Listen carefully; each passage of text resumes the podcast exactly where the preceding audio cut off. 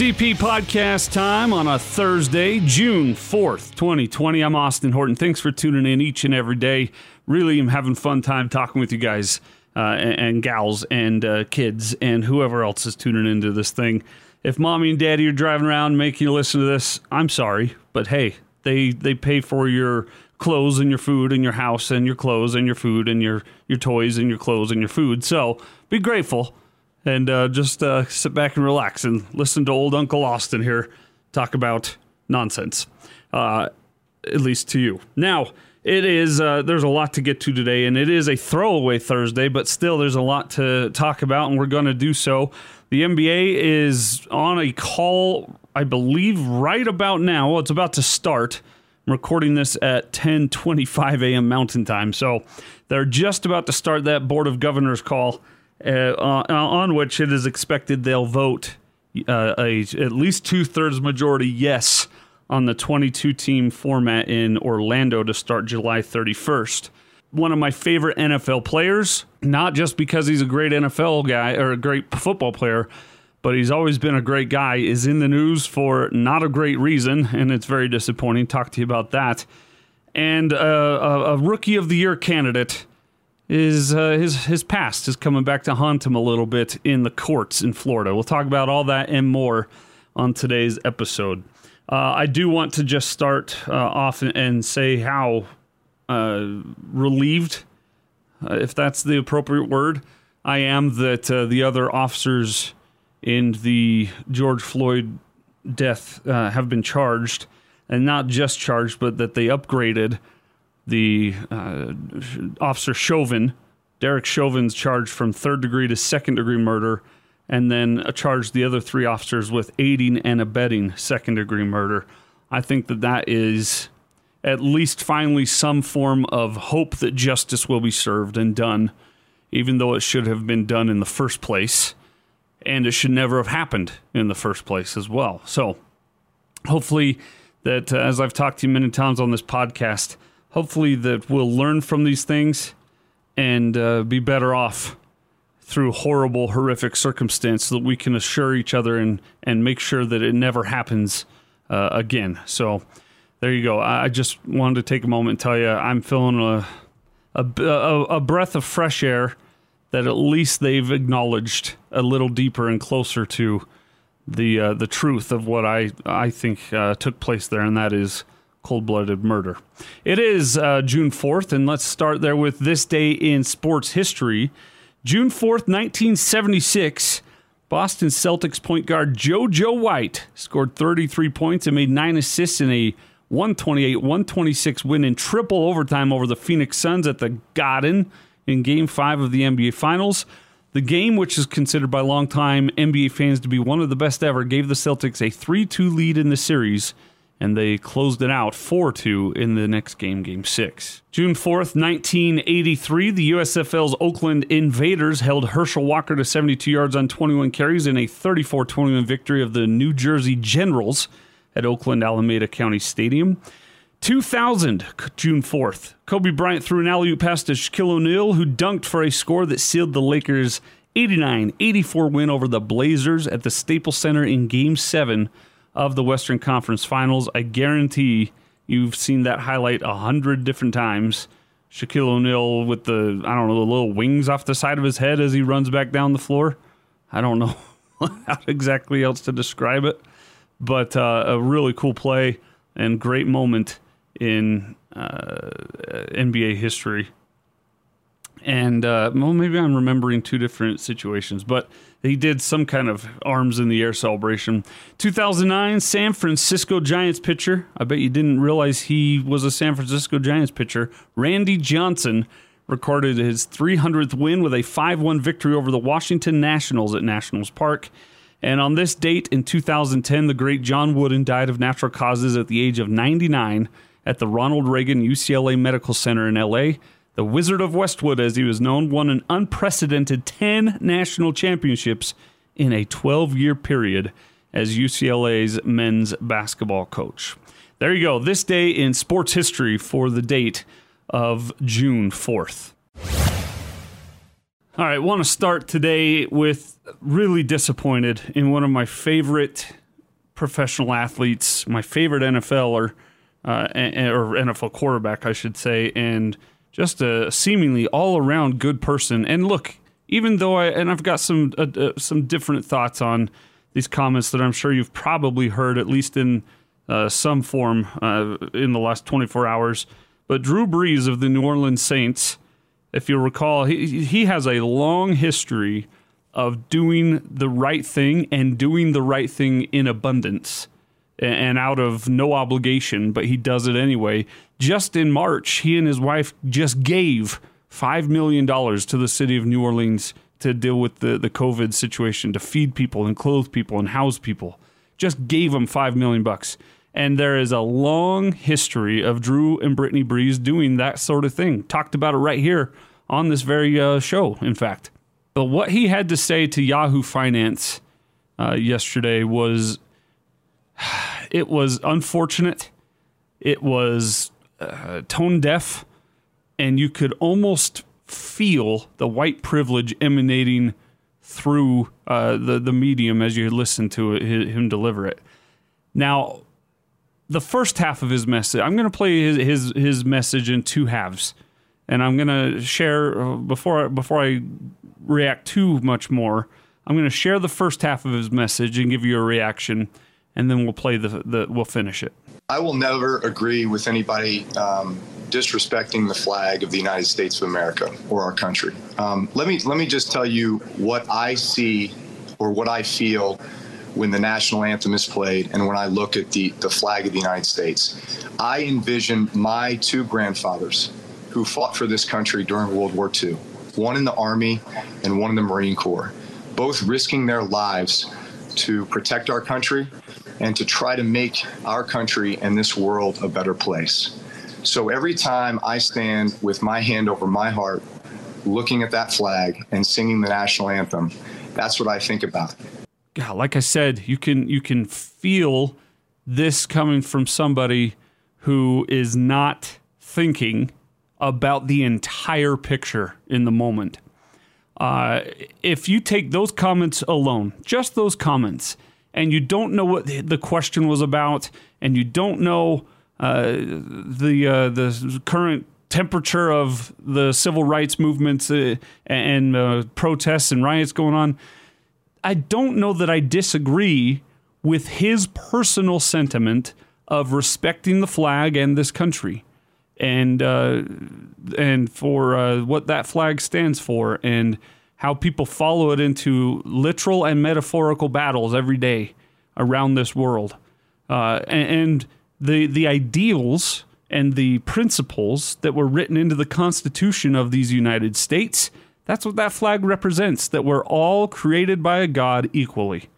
That we all have inalienable rights to life, liberty, and the pursuit of happiness, regardless of our skin color, our race, our religion, our uh, sexuality. We are all, all men are created equal.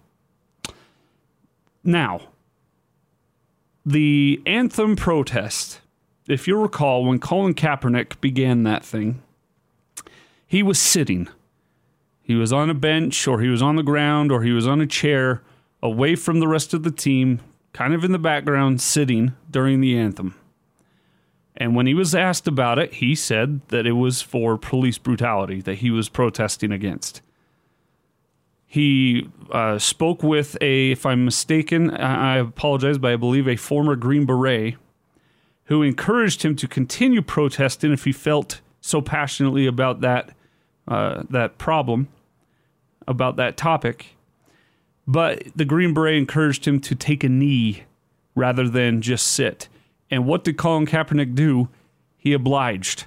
He agreed. He listened to the Green Beret and said, uh, tell him that, hey, you don't, you may want to protest police brutality, and you're using the anthem with all the cameras around and the flag in front of you to draw attention to the cause that you'd like to further, and that's fine but a lot of people might take it as an anti-military thing or a slap in the face to uh, the service members of our country, uh, past, present, and future. And so, if you, if that's not what you want, why don't you take a knee?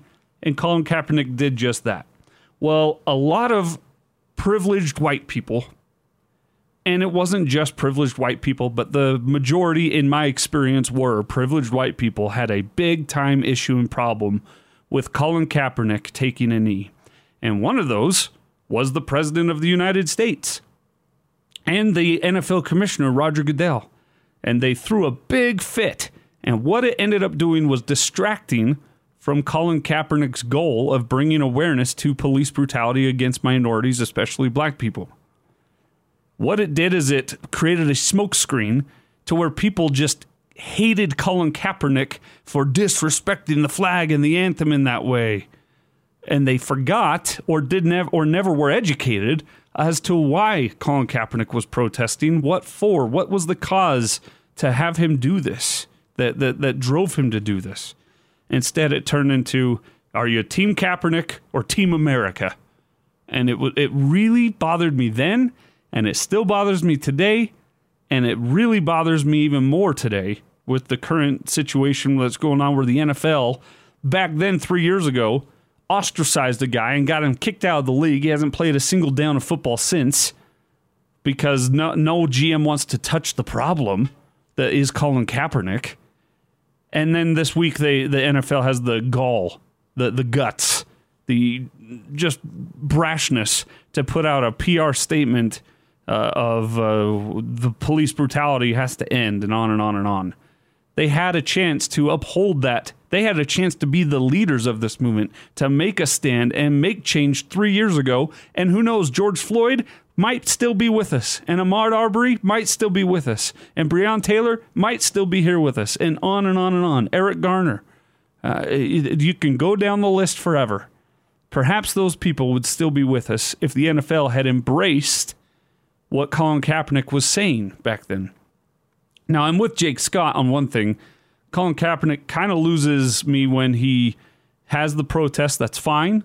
But when he refuses to vote, I don't know. That and that maybe that is white privilege of me and Jake. I don't know to say there. Maybe he doesn't feel that he that his vote matters, and I can't change that if that's how he feels. But I do believe that everyone's vote matters, and I do believe that he should have probably voted. But that's not what this is about. He was trying to draw attention to a problem three and a half years ago. Nobody listened to him all we all we saw anyone talk about or heard anyone talk about was Colin Kaepernick disrespecting the military and disrespecting the flag and the anthem and the country and the presidency and blah blah blah blah blah. And while he was not the uh, ideal model protester, he did it peacefully. He didn't do he didn't have any violence, and I I abhorred the fact that he wore socks with uh, poli- piece, uh, pigs dressed in police officer uniforms. But that's my white privilege showing through right there, folks. I'll own that.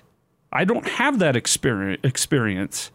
And, and as the son of a former police officer, I do recoil at the, the reference of pigs uh, dressed in police officers' uniforms.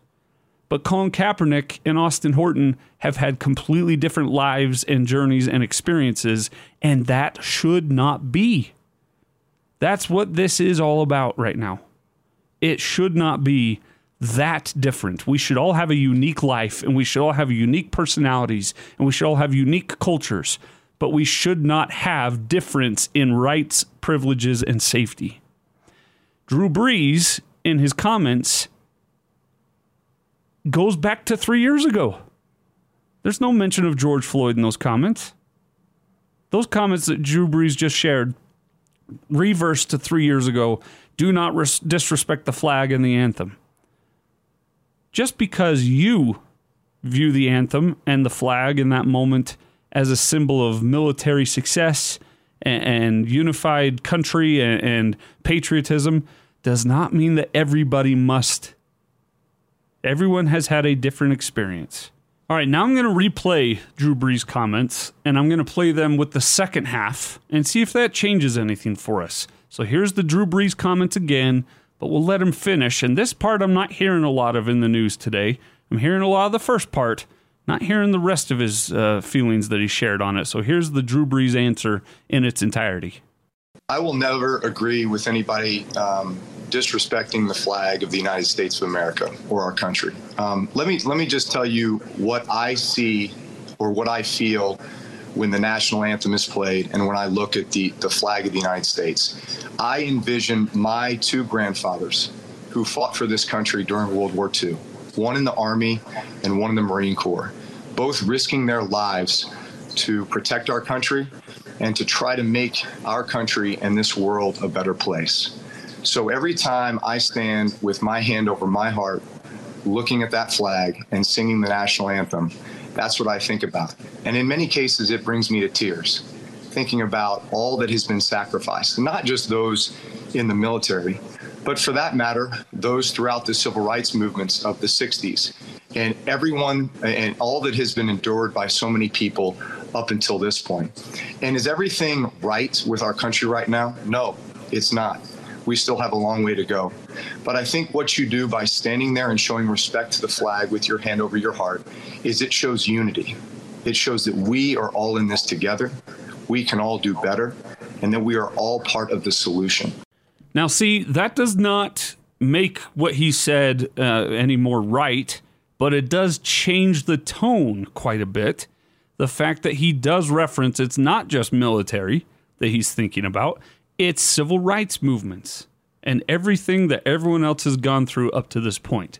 Now, that's where, as he said in his apology today, that's where he really missed the mark again, though. He should have named George Floyd, or at least referenced specifically this current situation that our country is going through and fighting for change because of. He didn't. He just wrapped it all up in one blanket, kind of swooped his hand over it. And that, my friends, is when people say white privilege, that's what it, it, that's what they're talking about right there. And I'm as guilty as everybody.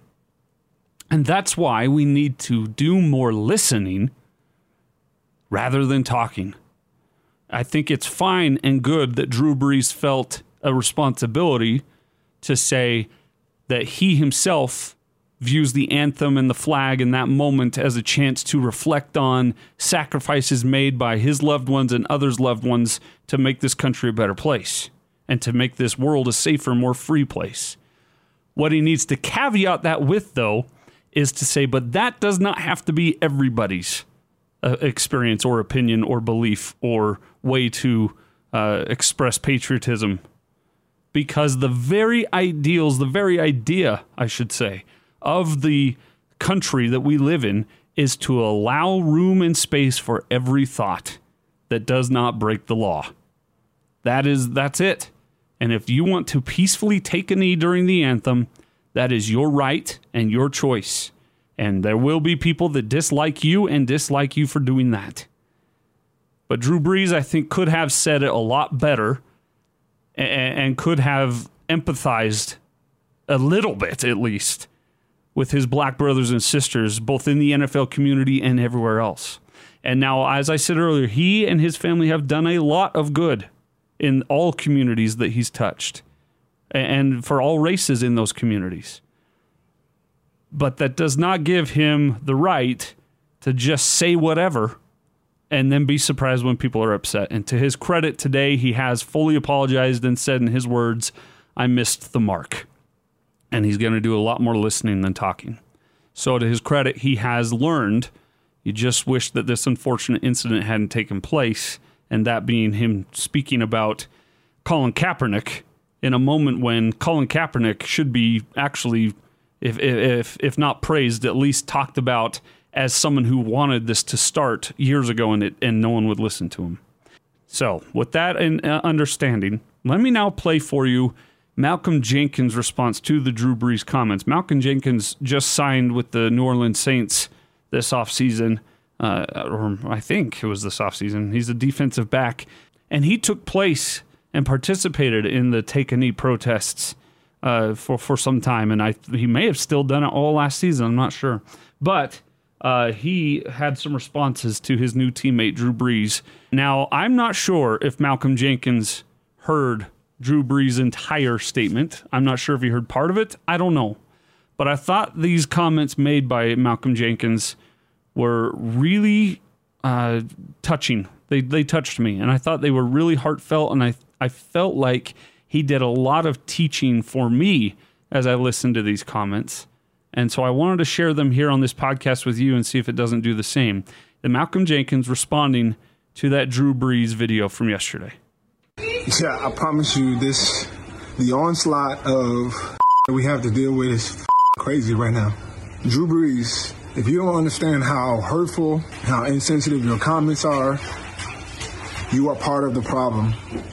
To think that because your grandfathers served in this country and you have a great respect for the flag, that everybody else should have the same ideals and thoughts that you do is ridiculous.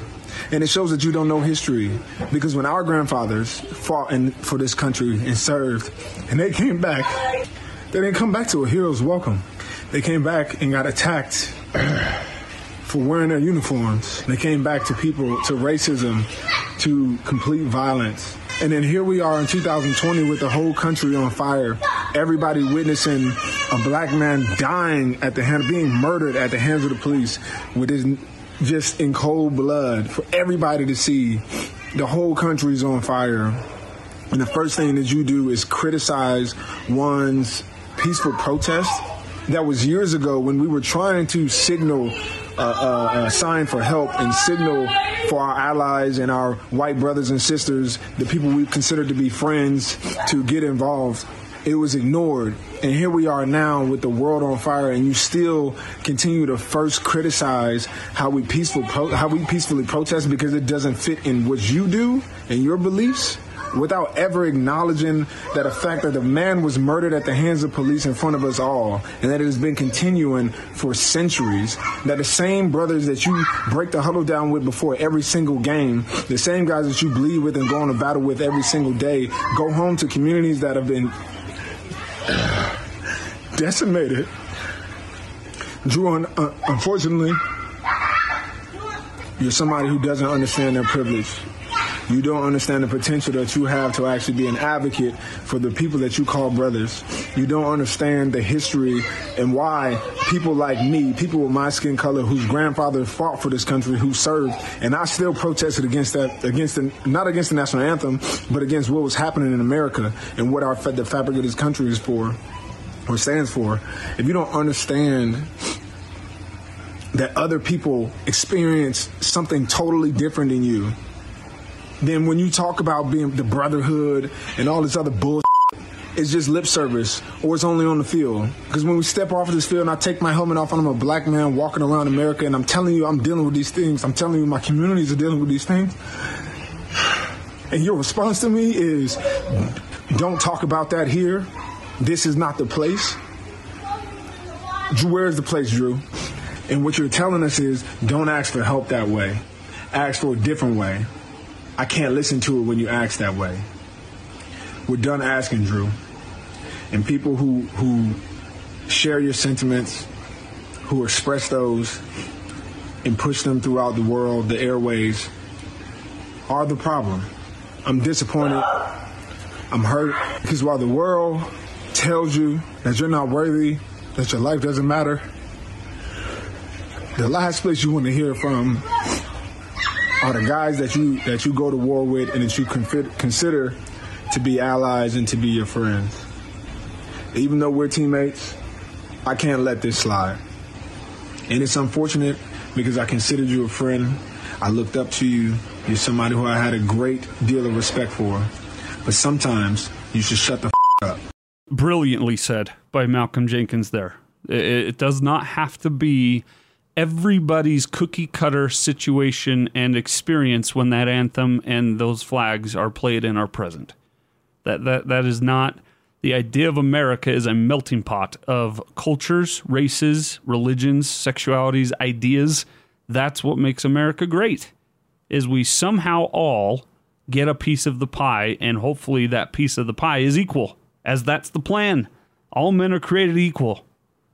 So it's just it's unfortunate that Drew Brees acted in the way he did.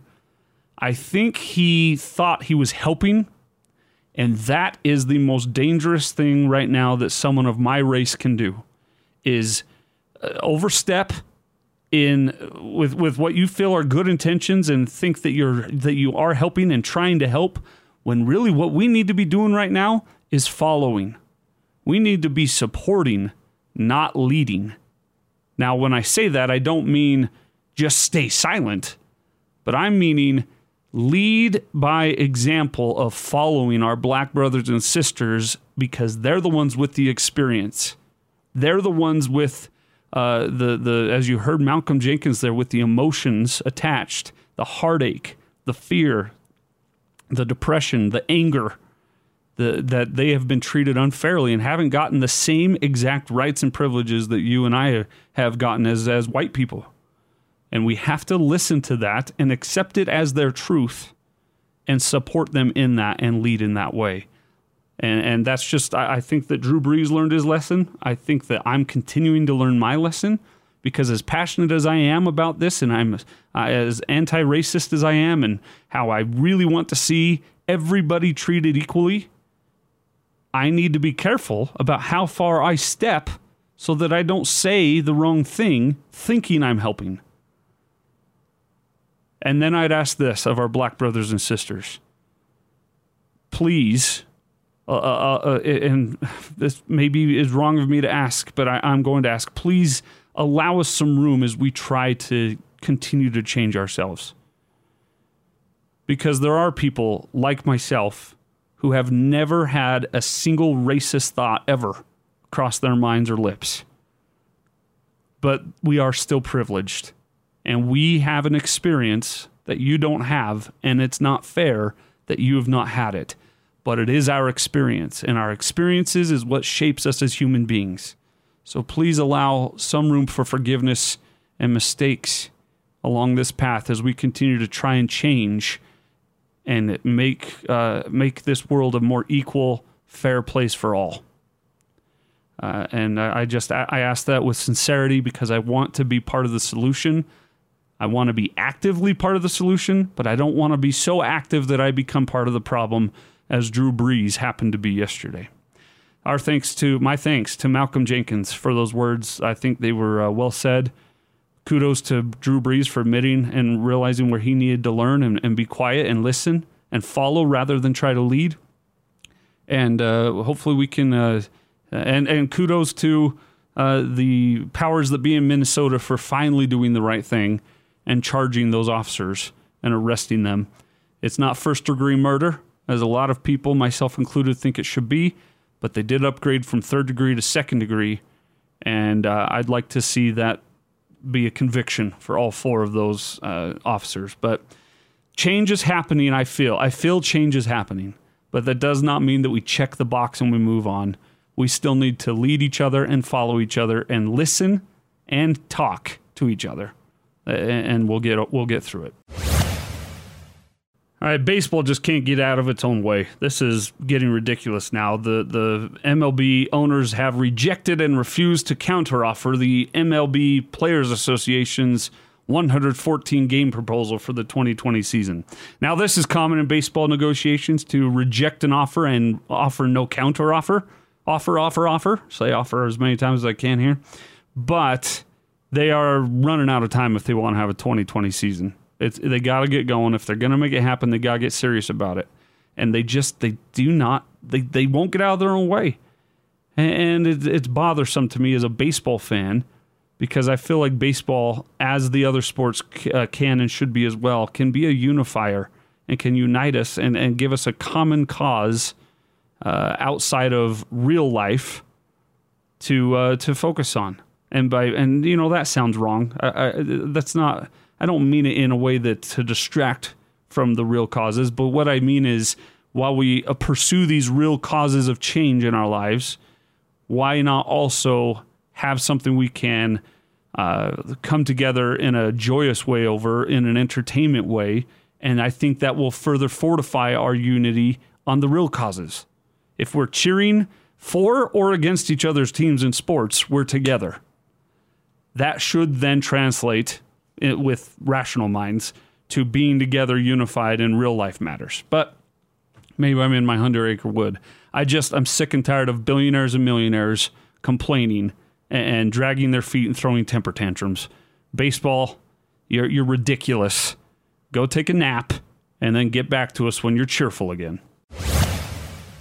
Zion Williamson in a bit of hot water. He has been sued by his former uh, representative agency, uh, and they have then been sued by him in return. But a court in Florida has has uh, ordered that Zion Williamson will have to answer questions as to whether or not he remained legally eligible to play while at Duke. Uh, the uh, what's what's the name of the representative uh, company? Ford Prime Sports is who he is suing and who has sued him for one hundred million dollars. Prime Sports claims that he was uh, ineligible for by for playing college basketball because he and his family members received impermissible benefits ranging from money to vehicles to jobs to housing and on and on and on.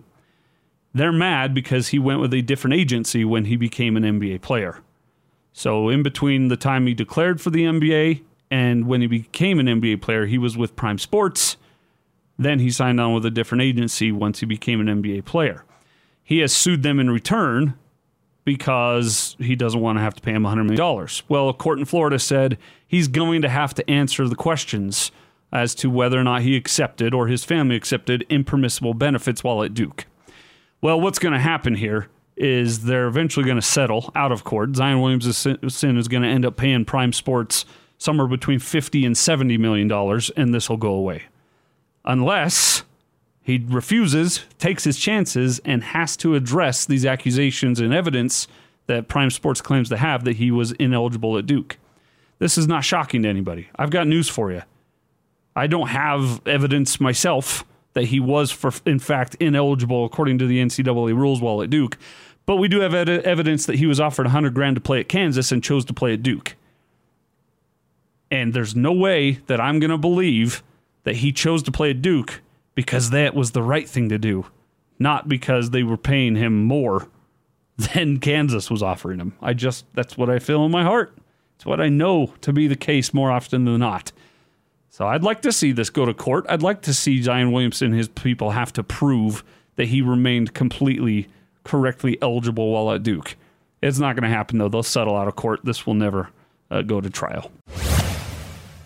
All right, that's going to do it for a throwaway Thursday edition of the EP podcast here today. My thanks to Malcolm Jenkins for setting us straight and giving us an education today. My thanks to Drew Brees for admitting he was wrong and apologizing and choosing now to listen and follow rather than try to talk and lead.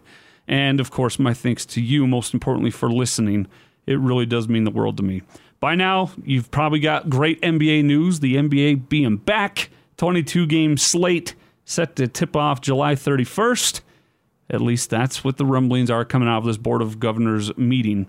We'll see what the exact results are, but uh, that'll be something to talk about tomorrow on a Wear Red Friday. That's it. I'm Austin Horton. I'll see you then.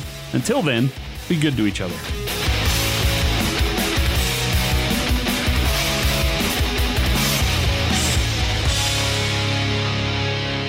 Time now for the laugh of the day. you know, Bumgarner tells a story which, in a sense, reminds you of what it takes to be a big league ball player. It's two years ago in spring training, and he and his wife were roping cattle, which is what they do. 1 1 pitch, sinker low, ball two, two and one. And they were startled by a large snake. And Madison thought it was a rattlesnake, so he grabbed an axe and he hacked the snake to pieces. But there's something more to the story. 2 1 pitch, low, ball three, three and one. When his wife Allie and an expert field dresser examined what was left of the snake, she found two baby jackrabbits inside pieces of the snake and extracted them. 3 1 pitch to Turner, way inside, ball four. And after she extracted them a short while later, the Bumgarners noticed that one of the rabbits had moved slightly. It was alive. Well, his wife brought the rabbit back to their apartment. For the next few days, they kept it warm, bottle nursed it, and the rabbit soon was healthy enough that they released it into the wild. And Madison said, just think about how tough that rabbit was. First, it gets eaten by a snake, then the snake gets chopped to pieces, then it gets picked up by people and lives. It's all true. Meanwhile, line drive base hit to center by Kendrick, and the Dodgers are in business, first and second, and nobody out. So I guess really the morale to the whole story about the rabbit and the snake, you've got to somehow survive. You've got to somehow battle back. A lesson well taught for all of us.